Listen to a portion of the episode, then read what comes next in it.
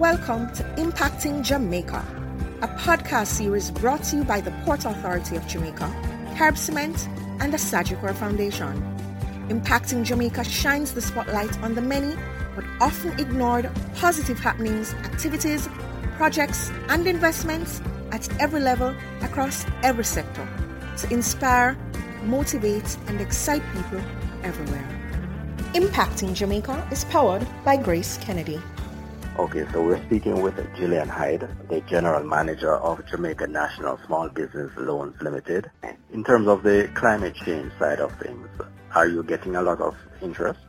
We have exhausted those funds that were extended to to us and working quite a bit of persons have invested in really ensuring that their small hotels are in a better shape as well as from an agri- agricultural standpoint in terms of water conservation and different modalities that would support climate change. So those funds are exhausted and we do expect that in the, as we settle off um, nationally and globally, that some more emphasis will be placed on trying to extend greater support where climate change is concerned. And I do expect with the new minister in place and all the efforts that have gone on in previous administrations with respect to agriculture that we will be seeing more and so I do expect to hear and support some more efforts as it relates to climate change.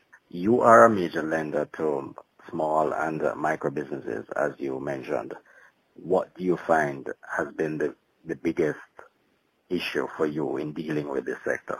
All right. So prior to COVID, the micro sector has really been a very delivering the micro service, microfinance service has really been very high touch. Um, we've built a very strong relationship structure that's built, that's supported by a very high touch environment. And so, you know, as we look at COVID and the experiences of COVID, it really speaks against that high touch environment. And so that is a challenge for us, especially within a context that the embracing of digital um, at the micro level is not as advanced as we would want. And so that is an area of challenge for us as we try to pivot and try to adjust to new norms.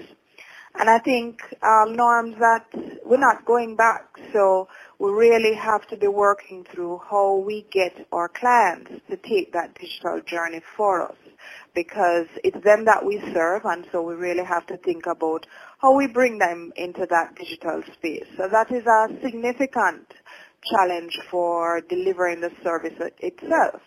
And then as we talk about COVID, it's about managing the high levels of arrears that we have and the requirements as a financial institution to ensure that from a risk perspective, we provide fully for those in our financials and really try to project the future. So um, it's those escalating arrears and also trying to signal hope and trying to influence every single client that we have listen, you can do this, you can change, you can shift from this model and do it this way.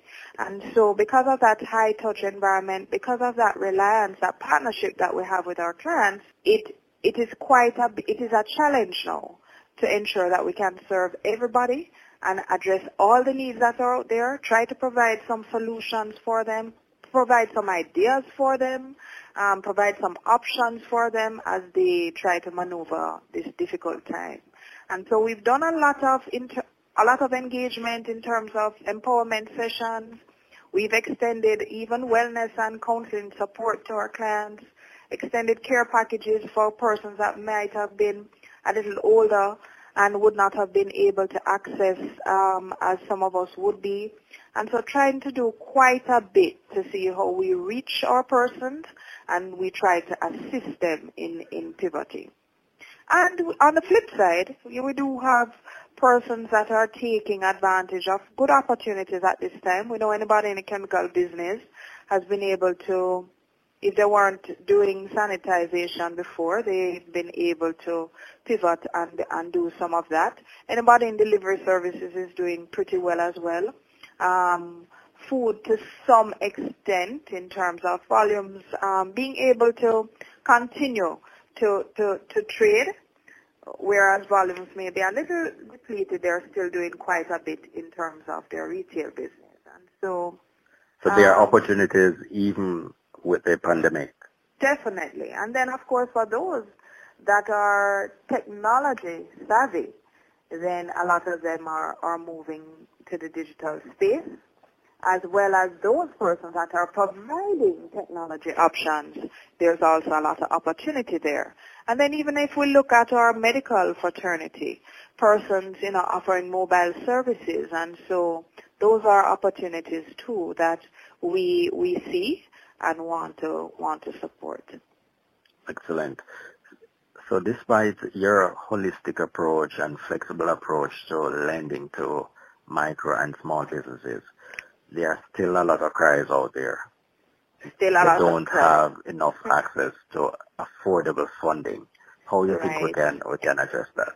Right. So, you know, as I, I reflect on the microcredit act that was recently passed in the Parliament and Senate, I think that's a wonderful opportunity to give some thought to the microfinance space and invite even more players to participate in that space. Um, we also see that there are a lot of our other competitors um, within the financial landscape are also trying to see how they extend greater credit facilities to greater access to credit facilities. And so I do anticipate that more persons will begin to support same. And until we plug those gaps, then we'll always continue to see these informal segments build up that are extending credit. So all of us as financial institutions really trying to look to see how it is that we deliver more to the segment and that really you know requires a different type of commitment. As mentioned before, was a traditionally a very high touch environment and so you really have to get to understand the space It's not a typical um, credit officer. You have to understand um, the business that each of them are operating. Sometimes you have to help them to put together their books. You know, I've had persons bring boxes and boxes of invoices here for us to try to put together to figure out where they are with their finances. So we have to look at ecosystem that serves the segment. We have to understand that it's not, the answer is not just about the funding aspect, but all of the other aspects that come together to make it possible for a micro entrepreneur. It's not a it's not an easy um, industry or environment to work in, and so we have to just continue to knock heads. The JBDCs, the different business advisory support segments that are are out there, are all coming together to um, make it possible for us to continue to extend even greater access and provide even greater facilities for these clients. Right. So from what you've described is that uh, the micro and small businesses, they need much more than, say, the large companies. They need a lot more than just the financial product. And so the large companies or whoever it is that's investing in them have to have have to make a holistic commitment to delivering on that ecosystem that's necessary for the micro entrepreneur to be successful. In terms of the people who come to JNSBL, who are they uh, in terms of gender and age? Who are you seeing? Okay, so it's a wide cross segment, right? But we've seen a lot. We do have our portfolio is predominantly female, largely female, and we it's largely to the rural communities. That aligns well with the segments that traditionally would be underserved. So it's not a bias towards those segments, but it is a mission to plug the gap in the segments that are now underserved, which you would see a lot of females and you would see a lot of persons from rural and underserved communities. And so as well as our portfolio, use, we have persons as old as 17 there, of course, with support from family members. But we don't turn away our persons at a particular age because we do recognize that in the micro environment it's a little bit different. And so um, it's a good mix but um, still seeing the portfolio heavily swayed towards females as well as persons in the rural setting. Well, you you would have heard the government uh, encouraging a lot of young people, a lot of university graduates to get into business.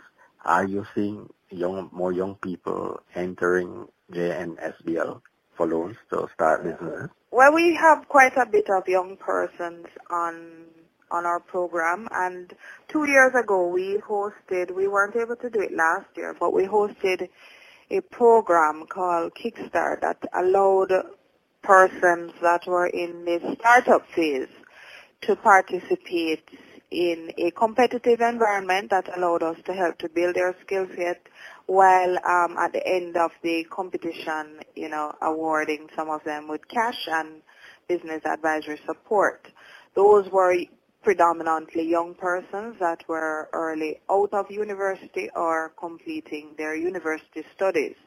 So I do believe that we're in an environment where a lot of young persons want to be on their own and are naturally gravitating towards entrepreneurship as opposed to coming to work at a job like myself and yourself. And so I think traditionally that's what you're seeing in the universities, that a lot of persons, as well as if we understand underserved communities very well, the young persons have to get out and provide for themselves um, once they are complete with high school.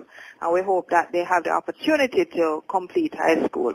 Working with entrepreneurs, with the micro persons also mean that if we, the more we can do for the micro players mean that they can allow their children to actually finish school so that we can, you know, continue to build the, the knowledge set. So it's, it's such an important segment to serve for so many reasons um, that we really have to figure out how it is that we do it a little better and we can plug the gap even more. So from this point, it's looking good. It is a, in, in terms of the, the trend of more young people coming through your doors and more uh, persons from underserved groups are coming. I would say so.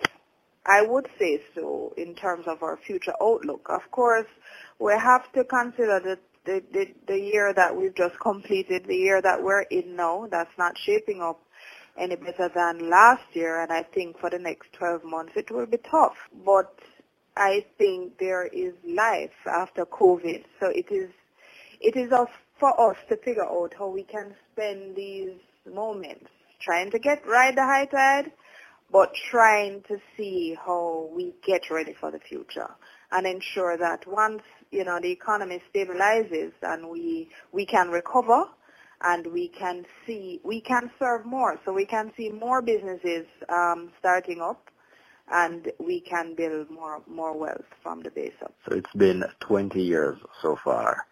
Where do you see JNSBL in the next 20? Well, certainly, um, trying to have a larger footprint, trying to serve more more persons, having a greater prominence, trying to connect them to more financial services, and really trying to ensure that their life as a whole becomes better. So where I see myself in 20 years is where I see the client. So where I see the customer and I see that customer, I see wealth. I see wealth for that customer in terms of an improved quality of life, um, their children being able to invest and be better off than they were, um, savings being built up, persons being able to access greater, being able to access health care for themselves, and so I see a general improvement in the quality of life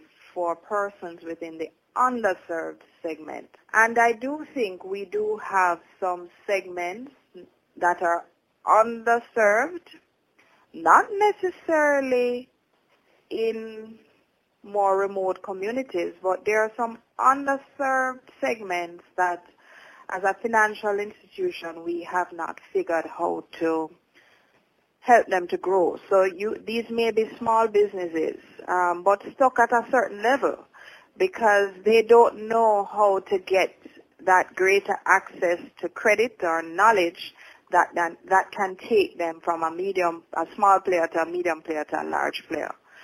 So I see us as a country and of course JN participating to ensure that the MSME ecosystem is strengthened so that we can see more outcome from, from our entrepreneurs. As, as you speak about uh, untapped uh, segments, you know I have to ask about uh, the medical ganja industry. Is that an area that you would be looking towards? I can't speak to the details of that. Um, but generally anything that is going to advance and is regulated appropriately, we've thought through all the structures appropriately, is something that we will look at. I have not looked at any of those projects or been approached to look at any of those projects, um, but certainly I think the industry and the segment needs greater focus to see how we can truly, truly invest and garner from that segment um, the benefits. So that that's not something that I can speak to in depth to, but can say that the industry needs some greater focus, greater discussions, and to ensure that the ecosystem can support the larger agenda and, and once the regulations are in place, it is something that you will be willing to consider? Once the, once the once industries are regulated and structures are in place, that is something that we will always continue to look at. In in term, can you just uh, remind us about your the various products and services that you now have on offer? Okay, so that is that is wide scale. So we have a diversity of products. Of course, we have the products that cater to the micro segment that are largely weekly repayments and of course have been priced to accommodate persons at the distribution and retail segment level. We do have special products in place to cater to our persons in the tourism sector that is largely powered by our relationship with the TEF, which is uh, called a 5 by 5 by 5 program, which accesses, gives you access to 5 million at 5% per five years. We also have our BizBoost product, which is our main small business product, which is at 9.5% that allows you to access up to 15 million um, for a period of, of eight years. Um, and also within some of those product lines, we are looking at the CEF that can allow persons to access up to 80% of the collateral requirement to support the loan, the loan requirement. Um, those are the major products in terms of we have a, a, special suite of lifeline products that are really tailored to help our customers who are recovering from COVID. And so it offers a diversity of rates and um, moratoriums that would facilitate persons in on that recovery path. Um, I mentioned the agriculture already, but those are the main products. And of course, there are a lot of things that are in place so that we can tailor the things to suit the needs of the particular client. Well, I wanted to ask you, is there any new product that you'll be rolling out soon? Um, there are always, we, we, we are pretty seasonal, so there are always products that are in the pipeline. Um, so there are none specifically that I want to mention at this time, but there are always products um, that are that are in trade. The only other thing I would want to add is um, introducing products that feature more of our group services that really can give our clients greater access to support um, is something that we will be will be a feature of our product line coming soon. All right. So this has been impacting Jamaica, and we had Gillian Hyde, the General Manager of Jamaica National Small Business Loans Limited. Thank you again, Gillian. Impacting Jamaica was brought to you by the Port Authority of Jamaica, Carib Cement, and the Sagicor Foundation. If you or anyone you know is involved with projects and activities that excite, motivate, and encourage, send us an email at impactingjamaica at gmail.com. We would love to hear from you. Do join us again for another in the series on SoundCloud, Google Podcast, Stitcher, or on Deezer. You can also visit us at impactingjamaica.com. Impacting Jamaica is powered by Grace Kennedy.